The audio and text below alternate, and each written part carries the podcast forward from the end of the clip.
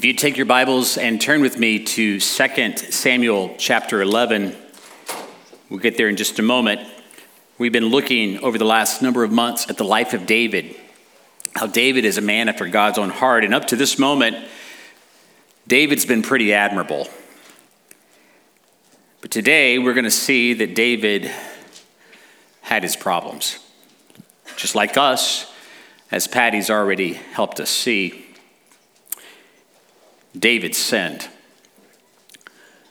As a fun experiment and really way to develop our emerging leaders, I, during this series, asked three of our younger leaders to join me at different points and uh, to co share with me on three different messages. So, my daughter Emily Reep shared with us when we spoke about David and Abigail.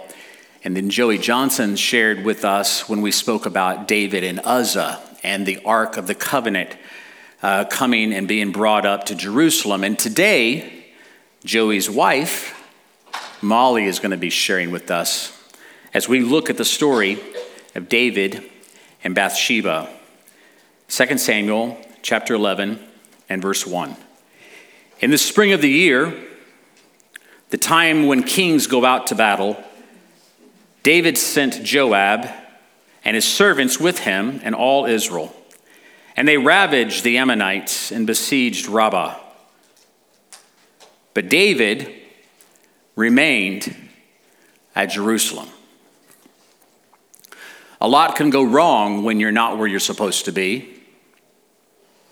When you find yourself in a place that God didn't mean for you to be, things can go wrong real quick. You take a little staycation from war to decompress, to rejuvenate, to chill, spend your days lying in bed, taking strolls around your palace. But one day, from the rooftop, you see a beautiful woman bathing, and it gets your attention. And your attention grows to fixation, and your lust is ignited. She's so beautiful that you decide to have her. You're king. You can have anybody you want.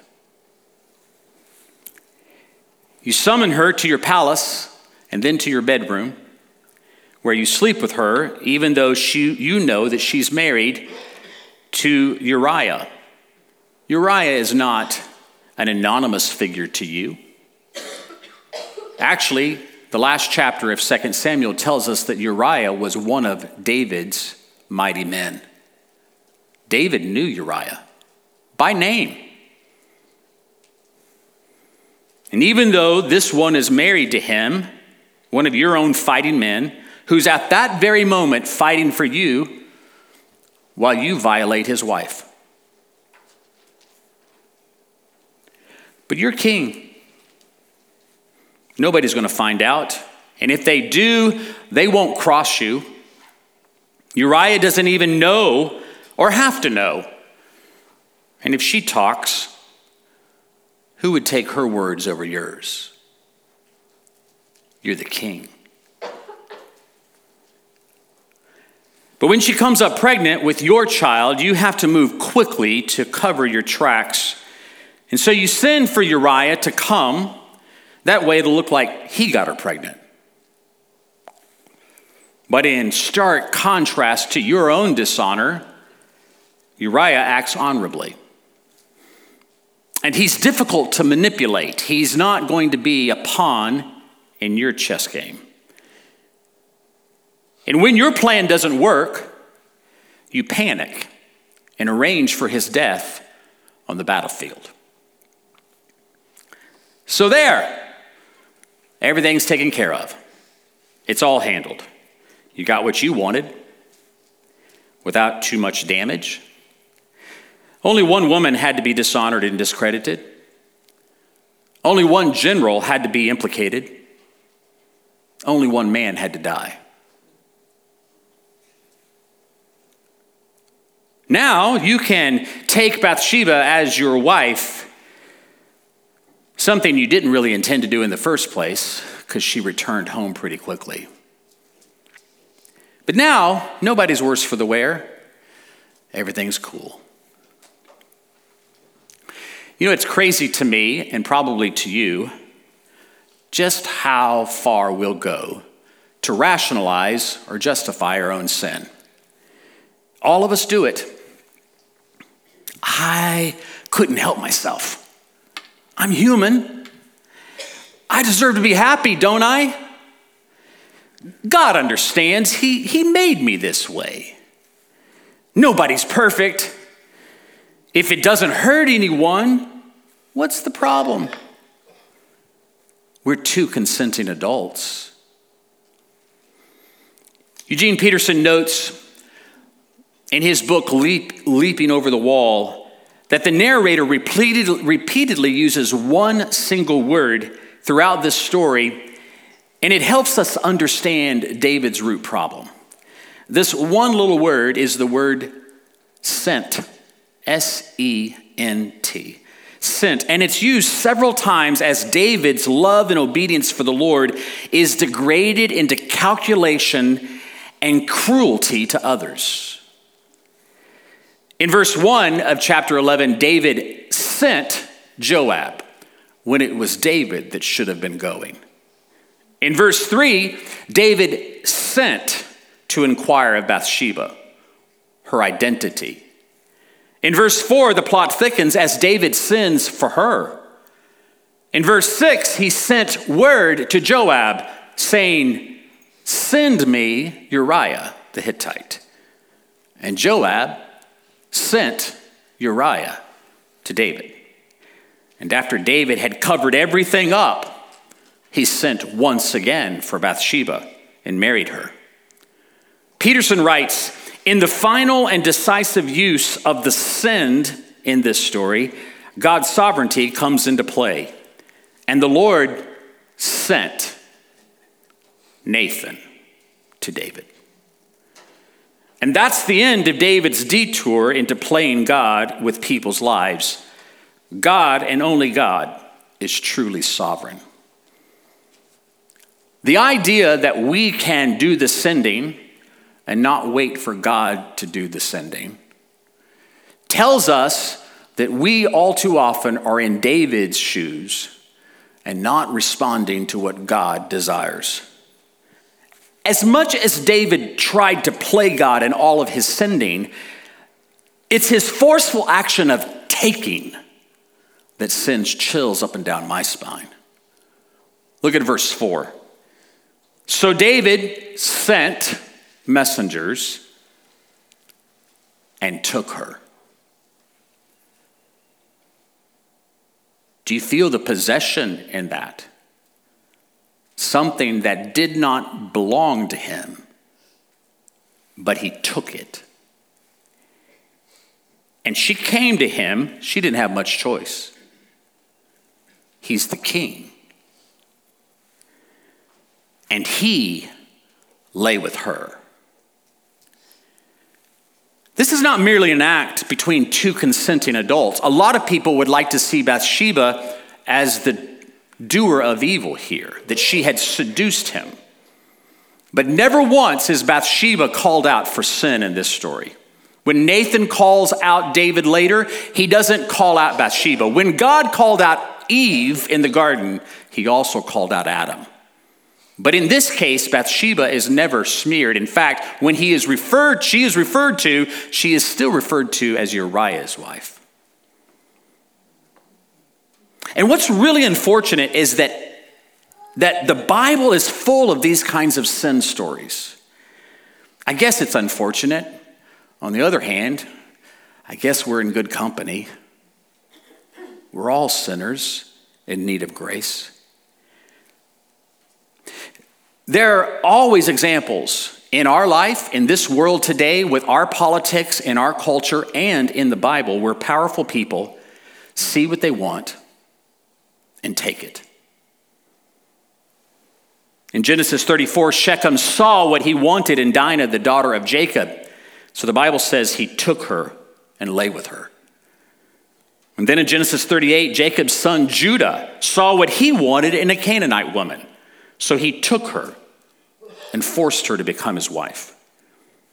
In Joshua 7, Achan saw the forbidden spoils of war, something God forbade them to take. Yet he coveted in his heart and he took it. And Samson did virtually the same thing in Judges. And don't forget the garden where Eve saw the forbidden fruit, desired it, and took it.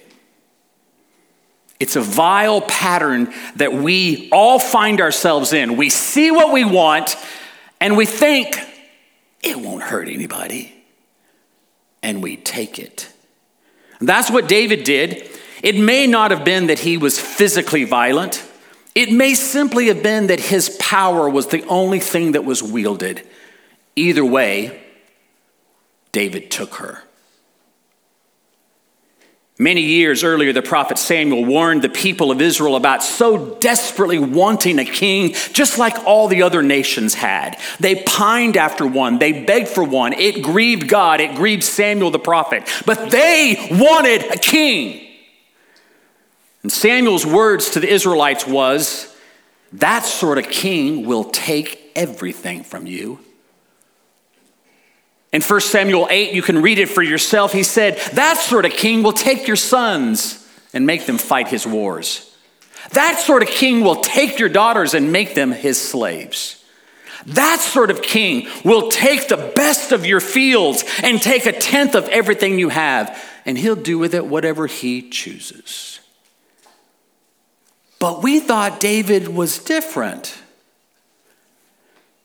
He had for so long refused to take. He didn't take power from Saul, he waited patiently for God to fulfill his promise. But now, something has changed. And David takes what is not his. He takes Bathsheba and his heart for God, which has been so beautifully displayed in earlier days, is overtaken by a very different spirit. Look at how chapter 11 ends, verse 27. And when the morning was over, David sent and brought her to his house. And she became his wife and bore him a son. But the thing that David had done displeased the Lord. Of course, the story's not over. Next chapter, verse 1. And the Lord sent Nathan to David. He came to him and said to him, There were two men in a certain city, the one rich and the other poor. The rich man had very many flocks and herds, but the poor man had nothing but one little ewe lamb, which he had bought. And he bought it, brought it up, and it grew up with him and with his children. It used to eat his morsel and drink from his cup and lie in his arms, and it was like a daughter to him. Now, there came a traveler to the rich man, and he was unwilling to take one of his own flock or herd to prepare for the guest who had come to him. But he took the poor man's lamb and prepared it for the man who had come to him. Then David's anger was greatly kindled against the man. And he said to Nathan, As the Lord lives, the man who has done this deserves to die. And he shall restore the lamb fourfold because he did this thing and because he had no pity. And Nathan said to David, You are the man.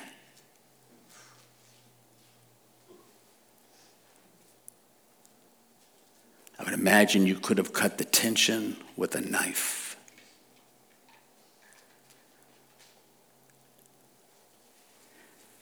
Nathan continued, Thus says the Lord, the God of Israel I anointed you king over Israel, and I delivered you out of the hand of Saul. And I gave you your master's house and your master's wives into your arms, and gave you the house of Israel and of Judah. And if this weren't too little, I would have added to you much more. Why have you despised the word of the Lord to do what is evil in his sight? You have struck down Uriah the Hittite with the sword and have taken his wife to be your wife and have killed him with the sword of the Ammonites. Now, therefore, the sword shall never depart from your house because you have despised me and have taken the wife of Uriah the Hittite to be your wife. Thus says the Lord Behold, I will raise up evil against you out of your house and I will take your wives before your eyes and give them to your neighbor, and he shall lie with your wives in the sight of the sun. For you did in secretly, but I will do this thing before all Israel and before the sun.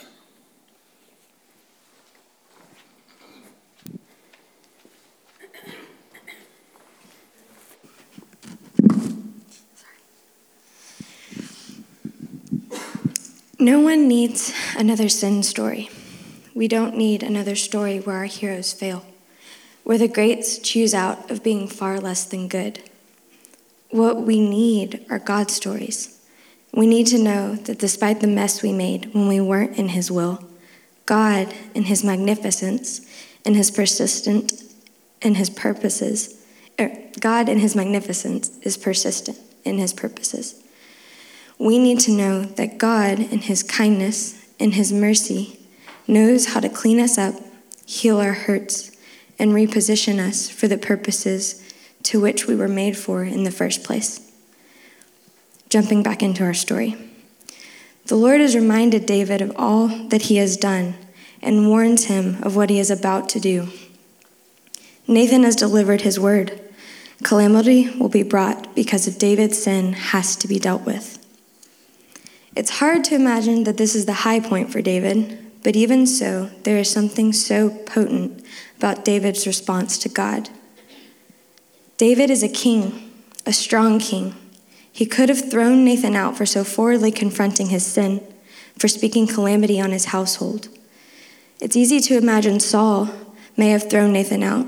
He may have gone and found someone that was saying what he wanted to hear. It's even tempting to compare David's sin to Saul's and think that on the scale of bad to really bad, they're not that different. But David, though he had sinned, is a man after God's own heart. And Saul's heart was gone from the Lord. And there is a difference. Because David, when approached by Nathan and confronted with the Lord, the word of God, responds simply, powerfully, I have sinned against the Lord. In Psalm 51, we see David's response in more words a repentant David, a sorrowful David, a David whose heart, though sinful, is not withdrawn from the Lord. Have mercy on me, O God, according to your steadfast love, according to your abundant mercy. Blot out my transgressions. Wash me thoroughly from my iniquity and cleanse me from my sin. For I know my transgressions, and my sin is ever before me. Against you, you only have I sinned and done what is evil in your sight, so that you may be justified in your words and blameless in your judgment. I have sinned against the Lord. It's a response simple in words, but not in the kingdom realities that I suspect David has touched before. David, who has the Lord's anointing, who has slayed giants in his name, who has reunited kingdoms in his name, knows the distance that this sin has put between David and his just king. I have sinned against the Lord. It's a breath of life. It's humbling. It reminds me that the Lord is relational and deals with us in the realities of where we are. There are many times that I know that I have messed up, that I didn't choose His will, that I fell short. Whatever you may call it, I, ha- I have believed that falling short means that I can't come close to him. Instead, I distance myself and I try to hold the mess close to the vest, thinking that there may be a way that I can cover it up or fix it before the Lord sees, which is where the real fault lies. In those moments, it would save me instead to stop, go back to his presence, lay my sin down, and acknowledge that I have sinned against you, Lord, my perfect King, my just Father. And it would have saved me because I would have found grace. I would have found mercy. I would have found favor because I would have found him. And it would have saved me from being separated by sin to my wonderful counselor who, know, who is not surprised and who knows how to clean up my mess. In response to David, Nathan replied, The Lord has taken away your sin. You are not going to die. But because by doing this you have shown utter contempt for the Lord, the son born to you will die. After Nathan had gone home, the Lord struck the child that Uriah's wife had borne to David, and he became ill. David pleaded with God for the child. He fasted and spent the nights laying in sackcloth on the ground. The elders of his household stood beside him to get him up from the ground, but he refused and would not eat with them. So the Lord has taken away David's sin and is now about to take away his son. The Lord has made it very clear to David what will happen, but it doesn't stop David from responding. He pleads and he fasts. I just imagine David, a desperate father and a forgiven son, begging the Lord for it to go a different way. David, who knows what the Lord has said, has certainly, what his elders have pointed out and believed, is an unusual response. I don't think there's any guile to it. I don't think that David's disobedient or just didn't hear Nathan's word. I actually find it quite romantic the way David continues to go to the Lord. He fasts, he prays, he never gets up from the ground. And I believe that David, having his sin taken from him, has gone back to his rightful position before the Lord. And even still, he was never scared to ask the Lord for the child's life anyway. He wasn't deterred from being close. He didn't continue to choose a way. He didn't need time to deal with his mess first. David didn't wait for the Lord to take the child either like the Lord said he would do, David went back to the Lord, positioned himself rightly, and asked anyway. And I love that I could have that with the Lord too. That I wouldn't spend time grappling with shame or fear or, or any of those other things. The Lord asks the same of me that I would repent of my sins and just come close again. So on the seventh day, the child died. David's attendants were afraid to tell him that the child was dead, for they thought, while the child was still living, he wouldn't listen to us when we spoke. How can we now tell him the child is dead? He may do something desperate. David noticed that his attendants were whispering among themselves, and he realized the child was dead. Is the child dead? he asked. Yes, they replied. He is dead. Then David got up from the ground. After he washed, put on lotions, and changed his clothes, he went into the house of the Lord and worshiped. He went to his own house, and at his request, they served him food, and he ate. His attendants asked him, Why are you acting this way? While the child was alive, you fasted and wept, but now that the child is dead, you get up and eat? He answers, While the child was still alive, I fasted and wept. I thought, Who knows? The Lord may be gracious to me and let the child live. But now that he is dead, why should I go on fasting? Can I bring him back again? I will go to him, but he will not return to me. David comes close to the Lord, and the Lord takes the child's life. And upon hearing the news, he cleans himself up, goes to worship, and returns home to break fast, having received his answer from the Lord. Verse 24. Then David comforted his wife Bathsheba, and he went to her and made love to her. She gave birth to a son, and they named him Solomon. And the Lord loved him. And because the Lord loved him, he sent word through Nathan the prophet to name him Jedediah. Jedediah, meaning beloved by the Lord. The purposes of the Lord are eternal that means that they don't function within the bounds of time that we use to linearize our lives. That also means that the purposes of God are not diminished or deterred by our mess. God is eternal. He sees farther back, further forward, deeper and wider than we get to. The Lord made a covenant with David back in 2 Samuel 7, if you remember the story. When David was trying to build God a house, the Lord said, paraphrasing of course, Don't build me a house. Here is all that I intend to build for you, David, instead. God's covenant that he made with David promised that David would bear a child from his own body that would build a house for the Lord's name. God promises to establish his kingdom, to take the son as a son to, of his own, to be his father.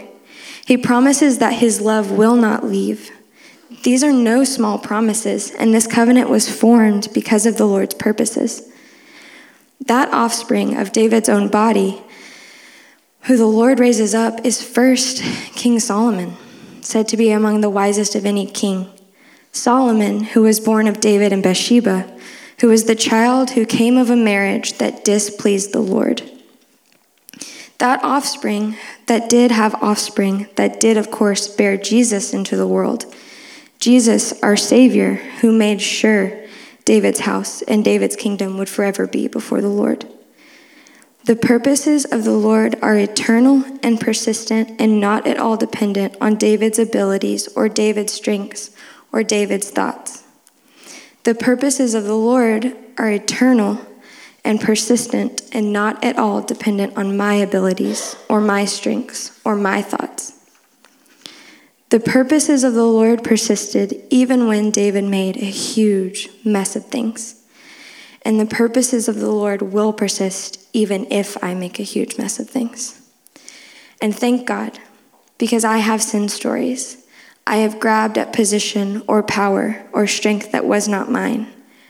I have sinned against God, and I needed and will need Him to stop me amidst my mess, take away my sin, and reposition me for His purposes that have had and will have an eternal hold on me every breath I breathe.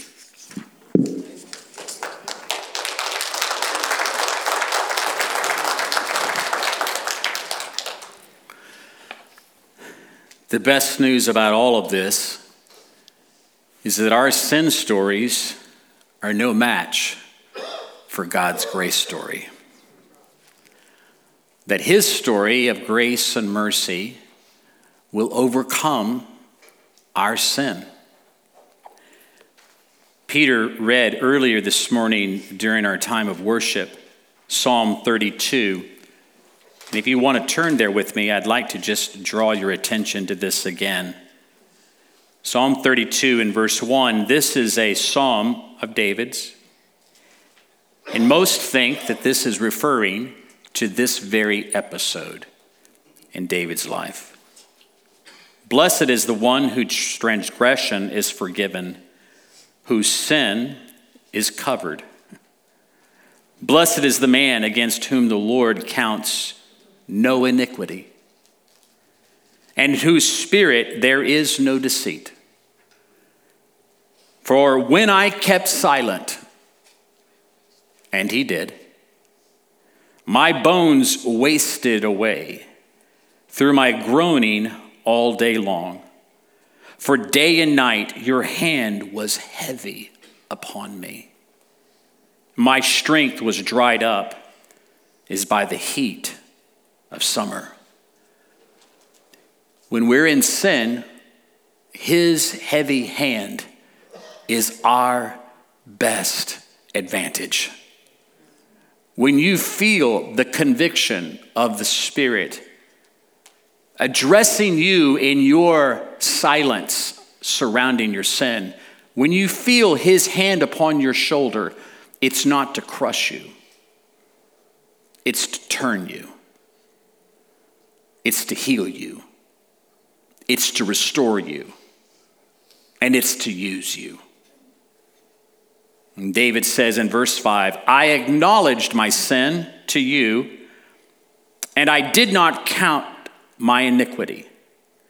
I said, I will confess my transgressions to the Lord, and you forgave the iniquity of my sin.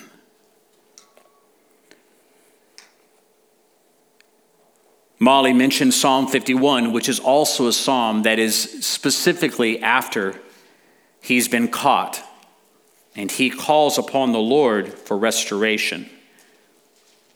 And to add just a few more verses from that psalm, verse 10 Create in me a clean heart, O God, and renew a right spirit within me. Cast me not away from your presence, and take not your Holy Spirit from me. Restore to me the joy of your salvation, and uphold me with the willing spirit. And then I will teach other transgressors your ways. Because he's a transgressor. and sinners will return to you. As serious as all of this is, and it is, as permanent as it was for Uriah and the scarring that it did to Bathsheba and the consequences it had for David's family and descendants. His sin was not too great for God to deal with. And we know that the sin sacrifice that was made in Jesus Christ is for all our sins. For God so loved the world that he gave his only begotten Son that whosoever should believe in him should not perish, but have everlasting life. The sin that you and I have to our count, the sin that we will have in the future, even, he took care of it while hanging on the cross. And he shed his blood that you and I could walk holy before him. God can deal with your sin. So, as serious as all this is, I'm grateful that David knew where to go. I'm grateful that David didn't banish Nathan and didn't get his back up against the Lord like his predecessor did. I'm glad that he went back to God, and that's where we should go. We must all go to his presence, where we can find clean hearts and a renewed right spirit within us. We must fall upon His mercy that He would not take His spirit from us. And there we can find the joy of our salvation being restored. And we're upheld by a willing spirit. And then we will find His purpose being restored to teach transgressors his ways, and that sinners may return to him. Would you bow your head?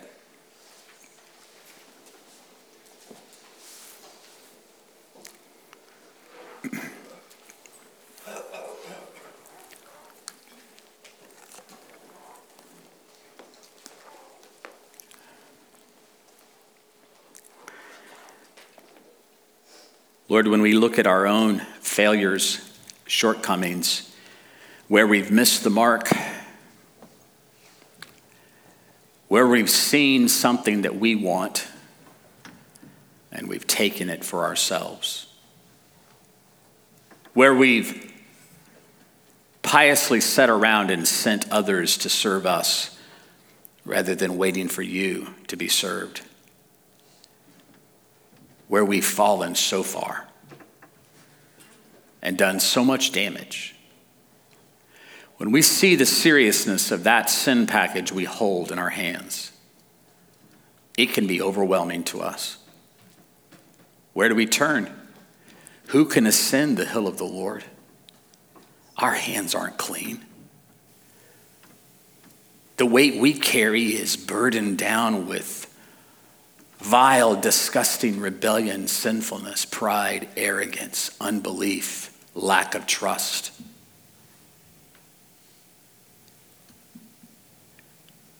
Who can ascend? But we're grateful that that's not the end of the story. We're grateful that our lives don't have to end in sin that because of what you've done, our sin stories can be washed clean in your grace story. I pray for anyone here today, for all of us, Lord, that might have hidden sin in our lives that we think we got away with. Where we might be staying in the dark rather than being in the light as you were in the light. Lord, forgive us for that. We take that out of those hidden places, those vaults that we've stashed it away and closed the door. We bring it out into the light, Lord. We ask you to forgive us and create in us a clean heart, O oh God, and renew a right spirit within us, casting us not away from your presence. Take not your Holy Spirit from us. Restore unto us the joy of our salvation. Then will we teach others your ways.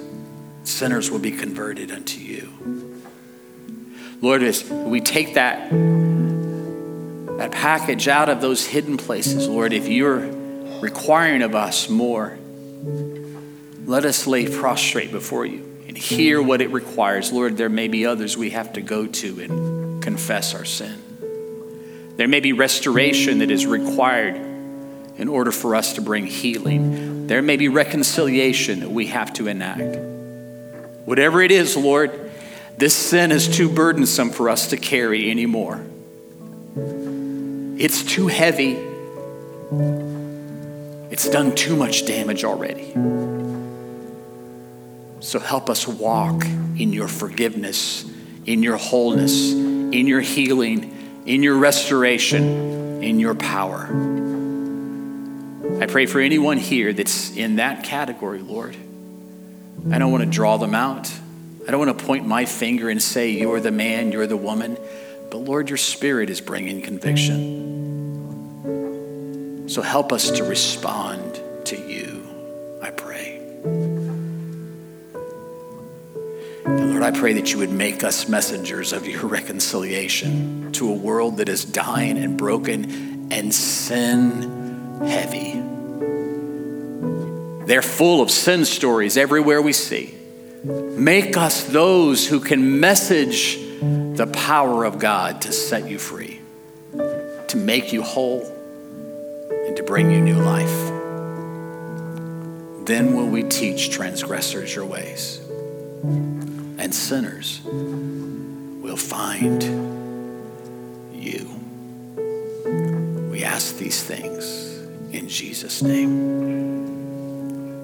Amen.